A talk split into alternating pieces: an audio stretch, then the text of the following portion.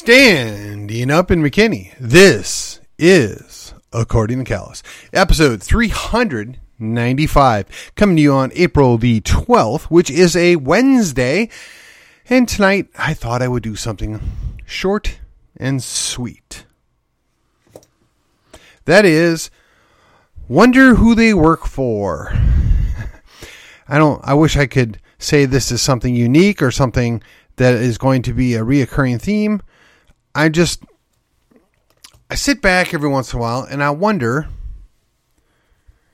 has anybody considered the reason why we don't get these things done may actually go beyond the idea of if the cat kills the mouse the show is over and more of they enjoy manipulating us to get to their own ends. Now the problem is if you go and get into deep discussions of who the they is, you get accused of one of a number of different things. Well, you're either an anti Semite, you're a tinfoil hatter, or you're a conspiracy theorist. And all three can be intertwined, and it's a nice way to project um, somebody else's preconceptions on your questioning. The way I look at it is it's entirely natural and positive to question the narrative, to look at things because they don't make sense. They don't add up. And you're trying to figure out what exactly is at play here. That is, to me, a good hallmark of an individual. The idea that everybody's going to be on the same page, everybody's going to line up exactly the same is a pipe dream. It's never going to happen. I mean, I'll never find a candidate that is 100% everything that I would want. I mean, even the former state representative the great Ron Paul is probably only 98% of what I would want of my ideal candidate. And I'm not sure where the 2% deviation would be, but I'm just here to tell you nobody is 100%. And that is good. Unfortunately, that means we're stuck with a whole lot of 70s and 80s, right? P- people that are 78% with us, and that 22%, boy, that can wreck your world. But it's better than the alternative, right? It's it's better than the bad guys, the the the evil ones, the Democrats. We can't have that. But really and truly, at the end of the day, who are they working for? I mean, it's very easy to sit here in McKinney, Texas, and look at the things that go on in D.C. and write them off, as you rightfully should, and just suspect that they're all working for some nefarious group, some nefarious organization. And it doesn't even need to be all of them, just a working majority, a plurality, if you will, of bad guys.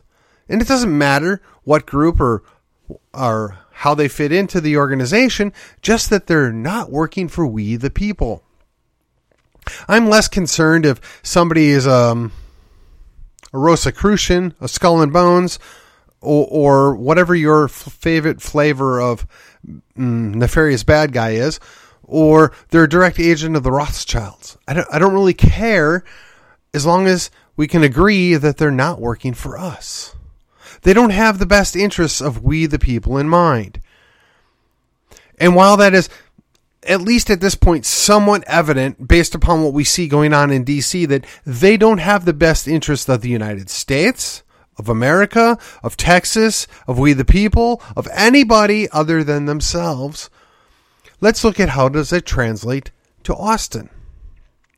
Well, it should be somewhat clear to you by now that there's a great deal of elected officials down in Austin that are showing their hand. They don't work for us. They work for their special interest group. They work for DC. They work for some multinational corporation but at the end of the day, they don't have the best interests of Texas in mind. They don't have the best interests of the communities they're supposed to represent in mind. They don't have we the people's best interests in mind. The question is, is who are they working for? Now, we've often joked, and I've mentioned it on more than one occasion, it'd be really nice if, like race car drivers, these guys would wear suits with all the logos of the different companies and um, organizations that sponsor them. And then you can decide do I like what those people are trying to do or not? And you can weigh that out. Is this person more likely than not to give me the things that I want? Now, you may recall a few years ago, it was very prominent that you were supposed to hate the Koch brothers. You know, they funded a lot of people that are right of center and got them elected into office and supported their causes. But at the end of the day, the Koch brothers are largely globalist in nature and thought. They want what's best for the Koch brothers, yes, but they also want certain other things obtained, which doesn't benefit we the people and doesn't benefit our country, our nation, Texas. And while it was perfectly acceptable to point them out as these nefarious people and doing terrible things and hate on them, when you said the same thing about putting your favorite person here, um, my favorite is the Rothschilds, right? Because they're an actual legitimate family, the king of the banksters, if you will. And to the extent that they still exist today and are pulling strings, don't know, don't care. Everybody's favorite uh, whipping boy on the right seems to be Soros. Whether it's Georgie or Alexandra, don't know, don't care. Or Alexander, not Alexandra, although in today's day and age, who really knows? But that's evil if you bring that up. You can't talk about that. That's deplorable. Never mind the guy was legit a Nazi sympathizer, but because at least part of his family tree is Jewish, you're an anti Semite. How does that work? I don't know. Ask them. The real problem, as I see it, is if you can't call a spade a spade, if you can't look at what's really going on, if you can't talk about who's pulling the strings, whoever they may be, you're going to miss the larger point. That the people that we elect to represent us don't. They may say they do, they may pretend they do, they may occasionally throw us a few bones, which we've talked about at great length on this show. But at the end of the day, they're serving the higher purpose, which in many cases is their own pocketbook. They're completely oblivious to what the larger goals are, but there are some true believers. There are some people that are clearly on board with whatever it is that these nefarious groups want. And I don't know what it is. I don't claim to know what it is, but I always tell my wife it always comes down to one of two things control and control. Nobody goes to the trouble to get more money if they don't want to exercise more power. And nobody goes to trouble to get more power if they don't want more money. But at the end of the day, both of those things buy control. They want control. And the control is over we the people. And how do they control we the people? Well, there's the narrative. There's the story. There is the way you can spend money, where you spend your money, how you can live. Just the right to be left alone is something that is fleeting at this day and age. How did we get here? Good question. Who are they working for? I mean, even Eisenhower warned of this problem.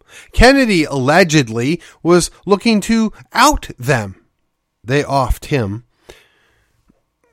And on a few weak moments, other people in Congress have hinted at the fact that there's certain people you just don't screw with because they've got six ways from Sunday to get back at you. Now, maybe, just maybe, that's what's going on with Donald Trump. Don't know. I don't pretend to know. How could I know? And and for those of you out there that are still mm, betting the farm that Q has got some plan and we're all going to be rescued, really? How much longer are you going to stand by the side? How much longer are you going to pretend? Wake up! Again, who are they working for? Now, it's clear to me that there's a whole lot of people that go to the Senate that just want to get paid. It's even clearer to me there's a whole lot more people that go to the U.S. House that just want to get paid. Some are maybe even actors. Who knows? when you hear some of these people talk, it's clear that they, if you were to shake their head, you'd hear sand rattling around in there, maybe. Maybe. But what do we do about it? Ah, therein lies the rub, right? I've talked about this time and time again. Fix what's going on locally. Fix the local issue. I was talking to a gentleman earlier today, and he reminded me there's a trifecta that controls things locally. Now, I might define it slightly different than him, but basically you have the school board, right? The teachers association, if you will. You have the city council, and then you have the folks over there at the Chamber of Commerce. Now they all work hand in hand. They all look out for each other. They scratch your back, you, you scratch their back. And that's all fine and dandy as long as everybody benefits and everybody gets a benefit out of this shady dealing going on. Nobody really complains about it. But you need to look no further than Plano to see how that plays out long term. You need to only gasp, I'm sorry, grasp what's at play in Frisco right now to see how this plays out. You see, the school district is a slush fund. There's a ton of money there. The reason why they don't want to have any competitors, the reason why they don't want to have vouchers, and for the record, I'm not necessarily in favor of vouchers. I have some really serious concerns about them. But the adamant freaking out and display of hatred for anybody that talks about vouchers or, or school choice is not lost on me. It's not so much that they fear the competition. They do. It's the money. It's all about the money. You see, the money lets them fund other things. The money uh, lines the pockets of different people in different organizations that work with and collude with the school board. And while you're at it, don't forget the city council. Because yes, the city council's along for, because they control, well, you know, the Economic Development Corporation, the Community Development Corporation. That money gets spent on certain things, and you don't think that they're patting others' pockets in there? Come on. Again, most of us turn a blind eye if hey positive things come out of it and somebody got a little extra in their pocket eh, well you know the city benefited it's it's not worth the trouble to deal with it it's not worth the fight involved with this so we we kind of go along and get along we're not serving anybody's purposes long term you understand but it's called survival. It's picking your battles. But then when you throw in the local government employee associations whether it's the School District Employees Association, aka Teachers Association, or the Firefighters Association, or the Police and Fire Association, or the Police Association, they're really worried about their retirement funds. And again, I don't blame people. Hey, you got to get paid, right? But at what cost? Would you rather run your city into the ground just so you can get a couple extra bucks in your pocket? Now, you, the rank and file out there, you teachers, you firefighters, you policemen, you're out there doing your duty, looking after your community, doing the best job that you can. Would you rather have a safe, well put together and organized city where maybe you have a couple extra bucks uh, taken out of your wallet than you otherwise would, right? I mean, you don't get mm, quite the nice return on your benefits that you otherwise might would. Would you rather have that or would you rather have your city went the pot. Your community went the pot. But hey, don't worry. I've got an extra hundred bucks every month in my pocket. Well, yeah, that's, that's great, isn't it? I mean, you could move somewhere else, right? Maybe. But the real question is, is who are you working for? We hear all the time how it's a calling, that they're serving the greater cause. And I got to tell you, I believe the vast majority of the people, the rank and file that join really any municipal organization, school district, um, police, firefighters, street crews, all those people. They're looking out for their community. They want to be paid, yes. They expect to get a retirement, yes. But they're looking out for their community. They find that it's a worthwhile investment of their time. Maybe you could say they love their community. But they also have to take care of their families.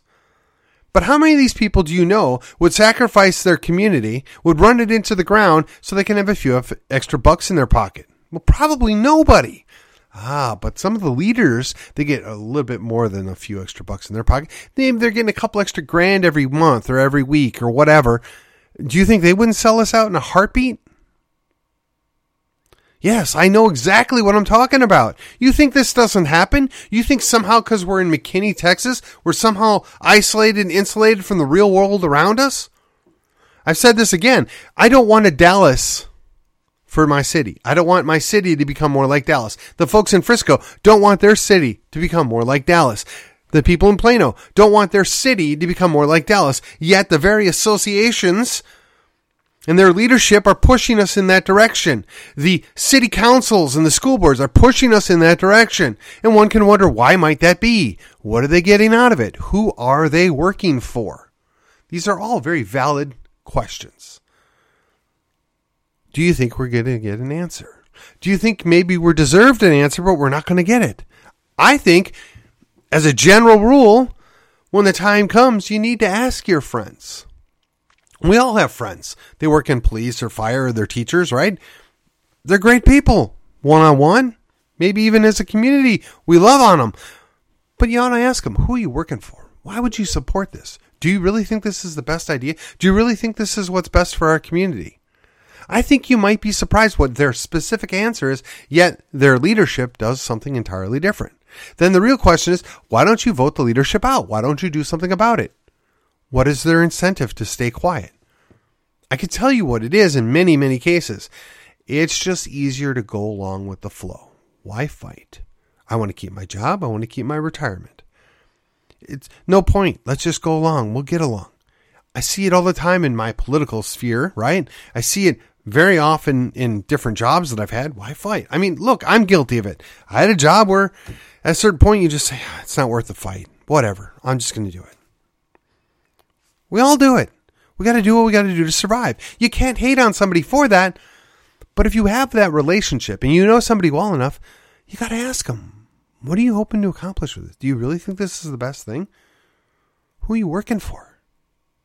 I mean, if we can't fix the stuff going on in our very own city or out our backyard, how do you really think we're going to fix Austin?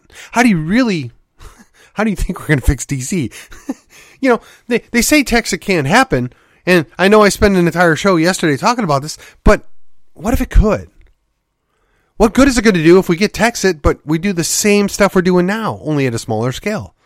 What good is it to get DC out of here only to have Austin run our day to day, everyday lives? Nobody wants that. We got to start standing now. We got to start pushing back now. We got to start holding the line now. We got to start asking our friends, who are you working for?